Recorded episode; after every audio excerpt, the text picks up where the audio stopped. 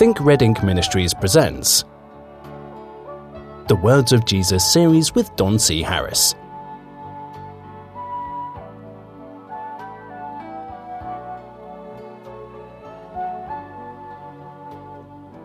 Hello, friend. Welcome once again to the Words of Jesus series. I'm Don Harris, your host. We're talking uh, from our little book, The Words of Jesus, and uh, we have been talking from chapter 15 of the book where Jesus healed the lame man at the Pool of Bethesda.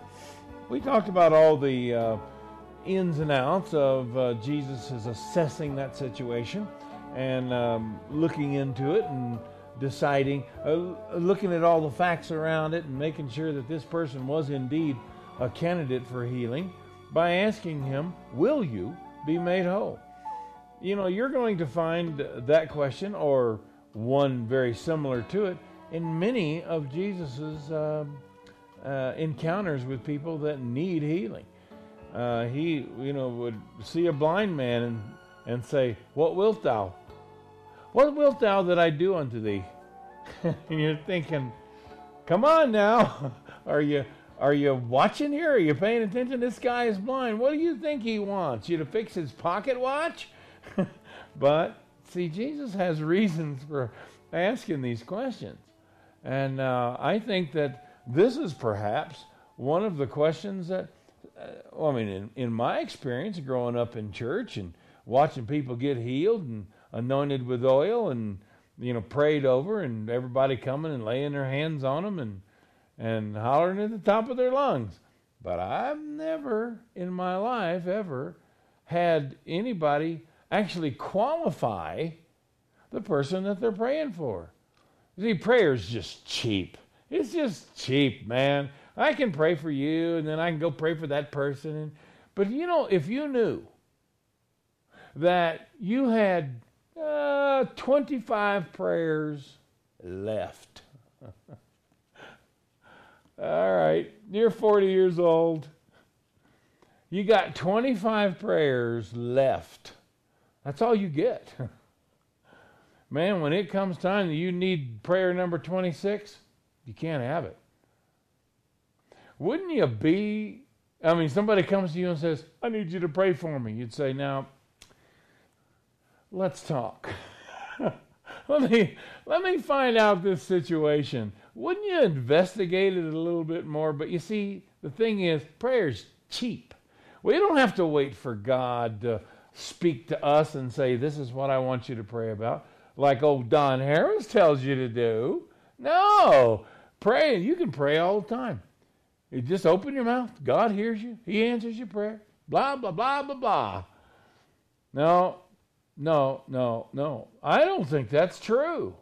I think we can pray and should pray when the Lord tells us to pray, prompts our spirit within us to pray. Man, I've gone for weeks without prayer. Does that scare the living hair off of your head? Well, it shouldn't. Listen, think about this. Uh, uh, even even among some of the people you hang around now, what will happen to your preacher or your pastor or your your friends, your family, whatever, if they actually are prompted to pray they get down before the Lord, and the Lord actually speaks to them, and they have what um, you know we understood as Quakers a covered prayer or a covered meeting. What is I, I don't know how you describe that in in Protestantese, but um, there is such a thing. Oh, I'll tell you. I'll, I'll tell you. I'll, I'll give you the word. Back when I was a Pentecostal, they used to say I prayed through. You ever heard that? I, I prayed through last night. I'm thinking, all right, you prayed through. You know, tell us about it. And they'll tell you about it and the goosebumps or the whatever. I don't know. And perhaps they did pray through. I don't know. How in the world am I supposed to know? But here's what I want you to know that person assigns to that prayer something different than he is able to assign to all of his prayers. Not just three weeks, perhaps three months, perhaps three years. That hasn't happened to him in three years' time. This is why it's so exciting to him. That's why he said he prayed through. You know, I was praying the other day and the heavens were just brass. Oh, you're telling me that the Spirit of God prompted you to pray and he shut the door? When are we going to get this right? Praying, it's like we think that God has an automatic speakerphone, and if you call, why, it's just going to answer. And your voice is just going to ring throughout the castle. And he's going to hear everything you say. No, you know, even even a telephone requires somebody to answer it. And um, if you thought that it did indeed require the Father Himself to involve Himself in this prayer, wouldn't you take it a little more seriously? Well, I do. I take it very seriously. You're not going to walk through this door and, and, and get me to pray for you indiscriminately, arbitrarily, without any information about your situation or even what you what you want. It doesn't matter. Oh yeah, we'll pray for you. Does that really make you feel better? That that some idiot that really doesn't care whether or not God has anything to do with this situation, what your situation is, he doesn't know that you're not in, in gross, heinous sin at that point. And you know what? He doesn't care. Yeah, I'll pray for you. Oh, thank you, brother. Man, it is time that we wake up. God is, uh, I mean, at, at the very least 50% of our conversation, isn't He supposed to be? But you know what? We've just been raised in this so long. Prayer just it's cheap. How many would you like? It's like having I don't know post-it notes or something. Anybody else want one? I got a pad of them here. Here, come on. I mean, it has no value whatsoever. They'll pray for anybody. They get it. They pray in a prayer line. They get it. They line up people in front of the altar. I grew up at a church with an altar. Does your church have an altar? Are they gone? I was, you know, looking around in uh, churches. You know, it's been several years ago now, but I was amazed that, they don't have altars anymore. Anyway, we got an altar. and they line the people up down that altar and they come by and they lay hands on and they pray over this one and they pray over that one. And um, many times, I mean, uh, now in my in the church I grew up in, the preacher would he'd lean over and and ask, you know, what the particular problem was and all. But nowadays, they don't even talk to the person that they're ta- that they're supposedly praying for. I don't care what's wrong with you. It doesn't matter. I mean, they and this isn't wickedness. You understand? This is just this is just neglect. This is just apathy. It doesn't matter. But and, and, and if you quiz them about it, they'll say, Well, what in the world could be his problem? That Jesus couldn't answer his prayer. So it leaves you thinking, Oh my goodness, am I, am I being too critical? No. What you're what you're doing is is you're looking at it like Jesus did. He quizzed people. He talked to them about their situation. He he heard from the Father. The Father would tell him these things. He says, I don't do anything of myself. Did you know Jesus said that? I don't do anything of myself. I only do what the Father tells me to do. That's why the guy laid at the beautiful gate for all those years, uh, crippled. The Father never told him to stop, so he walked on by. Yeah, if, if this is, I know this is all new to your thinking, but man, this is this is the way Jesus lived, and frankly, it's the way we're supposed to live.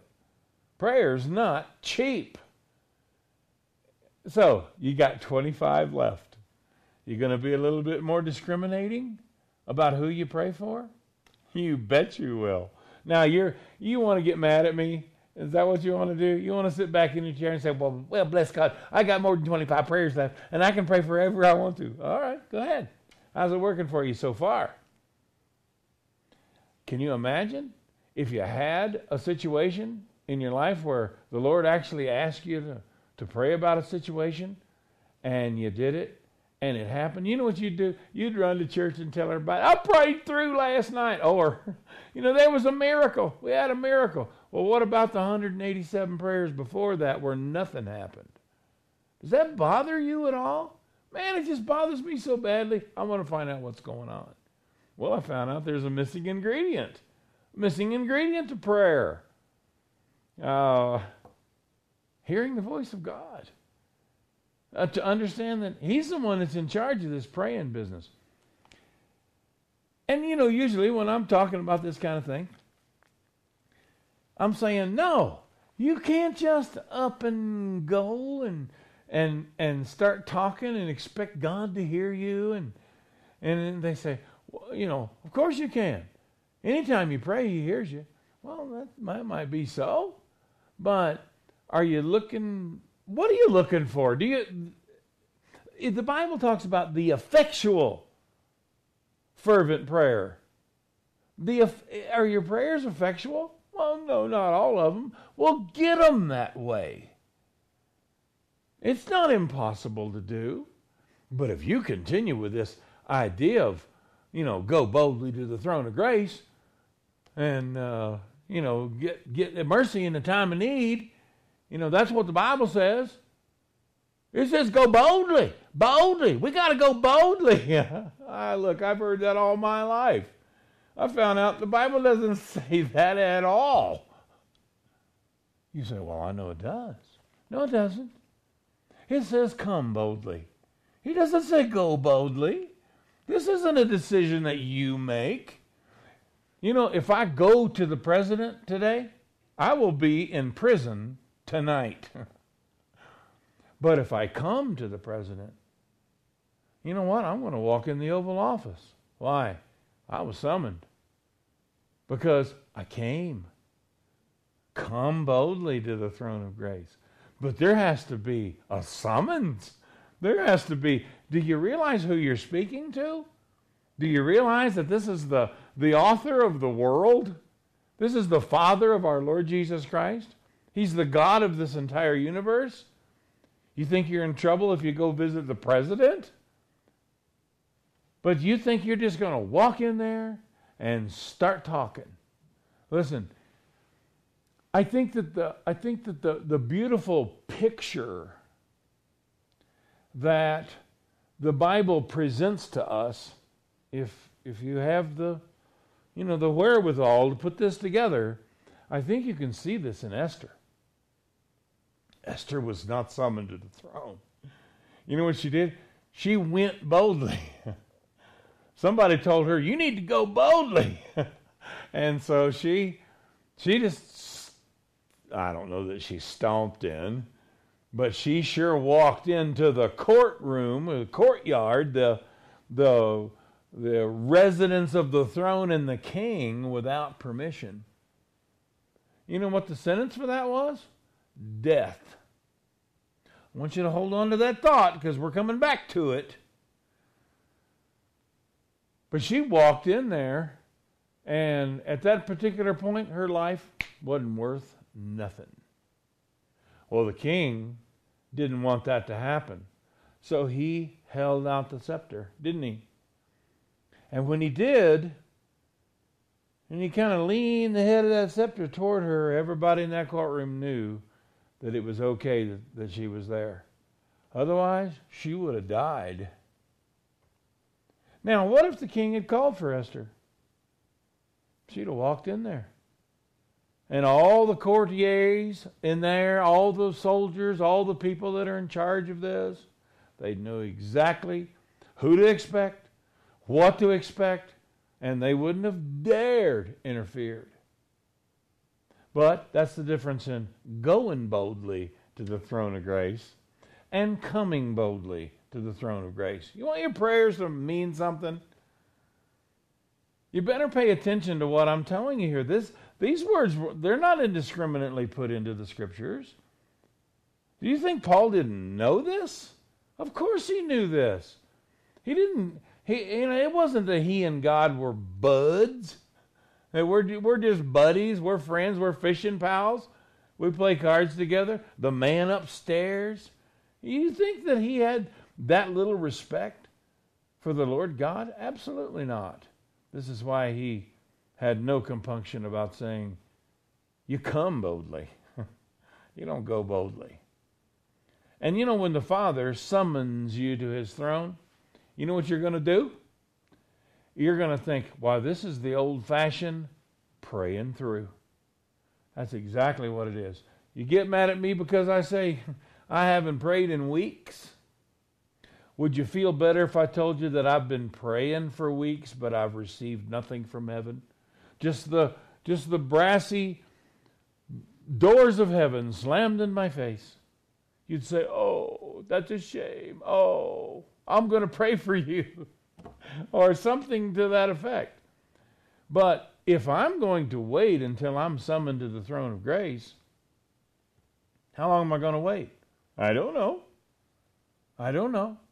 I've been praying for three years and never received an answer. Oh, brother, that's that's that's terrible. So it's okay to pray and not receive, but it's not okay not to pray because the Lord hasn't summoned you to the throne of grace. Wow, man. That's just so churchy it stinks to high heaven. And we do that to people all the time. I told you to remember death is a punishment. Do you realize that when you arbitrarily add God's intention to what you do, what you pray, what you prophesy, what you say, do you realize that when you add God's intention to what you say, what you prophesy, what you pray, your whole Christian life, you take His hand and you pinch it around the pin and you sign His name to the Christianity that you have invented. Do you know what the Bible calls that? Perhaps not. I'm going to help you with this. There were prophets in Israel that used to prophesy and say, Thus saith the Lord. The Lord, through his true prophets, would, would tell us, You know, not everybody that says, Thus saith the Lord, has heard from me. really? Why, we thought he we thought sure he did. Nope. They're saying, Thus saith the Lord, but I didn't tell them. They're going, but I didn't send them. They're saying I had a dream. I didn't give them a dream. They're saying I had a vision. I didn't give them a vision. I don't know nothing about these people. Matter of fact, everything they say they get from each other. Hmm. Maybe that's what's going on in the preacher's coffee clatch down at Denny's on Saturday afternoon. Perhaps. Maybe. I don't know. I don't go. But, um, well, what are we going to do about this? And the Lord says, I'll tell you what. When I give somebody an inst- when I give one of my prophets instruction for Israel, here's what else I'm going to do. He's going to give you these instructions and he's going to say, Thus saith the Lord. And then he's going to give you a sign that tomorrow, you know, the the the moon will go black in the middle of the night, or uh, I don't know, the mountains are going to tremble, or the sea's going to dry up, or the fish are all going to jump out of the sea onto the shore. I don't know, whatever. But he's going to give you a sign. Now, here's what you're going to do you're going to look at him, you're going to hear what he says, you're going to see the sign. If the sign that he gives comes to pass, then you're going to do what he says to do. He is a prophet of God. He has spoken for me, and you will obey his voice. Now, if the sign that he gives doesn't come to pass, he's a liar. And you don't, you don't, eh, what does it say? Don't, don't fear him. Do you know what, the, what that means? Don't even respect him. Because what? The prophet has spoken, here's your word, presumptuously. He's taken whatever he's saying, whatever he's trying to get across to you, and he's taking God's hand and wrapping it around a pencil, and he's signing whatever it is he's saying by saying, I'm going to give you a sign. Now, many of the false prophets that we live with today love to give signs. And, uh, you know, they're, uh, I, I, I don't know. I mean, I, if I started giving examples, you'd start attaching names to them, and you're thinking I'm just being mean to people. And I, I don't, I don't want to be mean to people. I don't, I don't even want to point them out. I don't want to use their name. I just want you to be careful about who you listen to. Now, I'm going to tell you, I I preach a lot of things that uh, you know people never heard before, and sometimes it's it's not always accepted. Uh, but I have never had the Lord give me a sign to give to people to prove that I'm right. And that, has been a little discouraging to me over the years. But you know what I found was is people that hear and people that uh, that you have ears to hear, they fall in and they get involved, and all of a sudden I get an email from them. My life's starting to make sense. Christianity's starting to make sense. I'm having things happen in my life that I didn't think were, was possible. And all this happened because I started keeping the commandments, and I didn't disobey my conscience, and I took time every day to hear the voice of the Lord. Could that be so? Absolutely, it could be so. It happens all the time. You know what I I hear the Lord say? There's your sign. That's yours. That's the sign we're all looking for. We want it. We want a communication. There it is. What do you need? Uh, you know what? I don't need nothing. That's fine. that that's sign enough for me. How's that? Well, remember I told you that when Esther popped into the into the court, and uh, the sentence for coming unbidden was death. Why? Because she presumed the will of the king. Presumption is a sin punishable by death. That prophet that spoke presumptuously, he shall surely die because he's spoken presumptuously. Now, see, I don't know. Does that worry you? I know a lot of people that do that you know, the Lord said this and the Lord said that. Well, really? Did he really? You know, I, I heard people prophesying that, you know, this person's going to be elected president, and they weren't. This person's going to end up going to jail, and they didn't. You know, this person's going to do this, or, or the, you know, weather's going to be this or that or the other thing, and it doesn't happen. What happens to these people? Well, essentially nothing. Why? Mercy of God. Just the mercy of God. You know, I'm going to tell you, if there was ever a prayer, a request by Jesus Christ to his Father that has been, wow, spread so thin and applied to millions and millions and millions of applications of this prayer, it was, Father, forgive them. They don't know what they're doing. You know, we got that. You know, we we receive that from our Lord Jesus because he became one of us. We would never have received such a wonderful blessing as God allowing us to continue to live even though we are as stupid as we are. And the silly, stupid, damaging, harmful things that we do to each other in the name of God. But you see, because He came and He was one of us, he spoke with authority that day. You can't believe what these people have to think with down here. you cannot believe how difficult it is to be here and have faith in you. You'd have to, you'd have, I guess you have to be there. well, Jesus, that occurred to him. And that's why he decided to be here. Now, I say all this so that you'll take your praying a little more seriously. This this subject is kind of out of our out of our chapter that we're talking about here, but it just constantly comes up because we see Jesus when he does a miracle, there's usually a prayer involved, or he he he speaks to God about these kind of things, and and he um, he doesn't presume upon God's power. He doesn't presume upon it at all. As a matter of fact, um, the the uh, changing the water into wine, that situation that happened, we talked about it earlier. Um, you know, when Jesus first approached that situation, he says, I'm not getting involved in that. My time's not yet come. Well, something happened between then and when he says, okay, go get yourself some water pots. Well, what happened? I think he heard from the Father and said, Your time's come. Let's do this. This is, this is, this is going to work to our, our betterment. This is going to work toward uh, establishing the kingdom of God on the earth. I happen to believe his father spoke to him. I can see his father speaking to him all the time.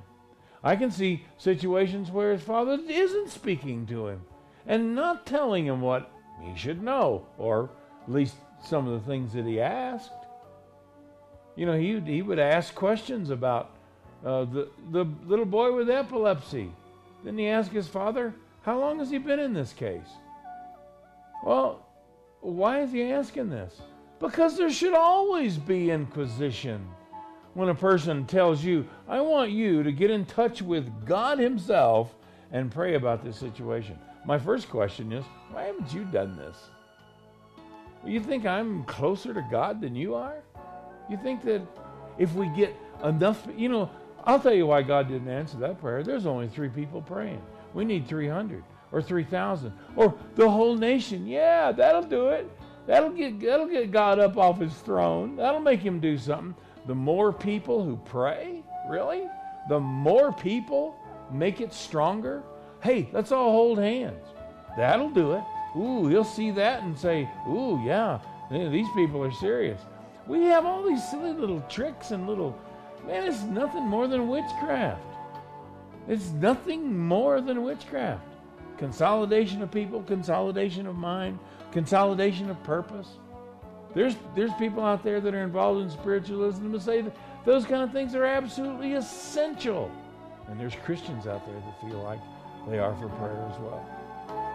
I hate to leave you in the middle of this controversy, but our time is gone. Join us next time for another edition of The Words of Jesus. We'd love to hear from you.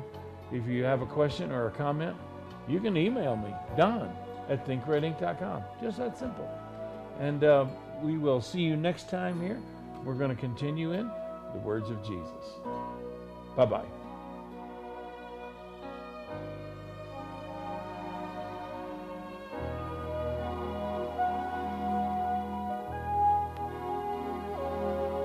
You've been listening to Don C. Harris of Think Red Ink Ministries. Email don at thinkredink.com. That's thinkredink.com.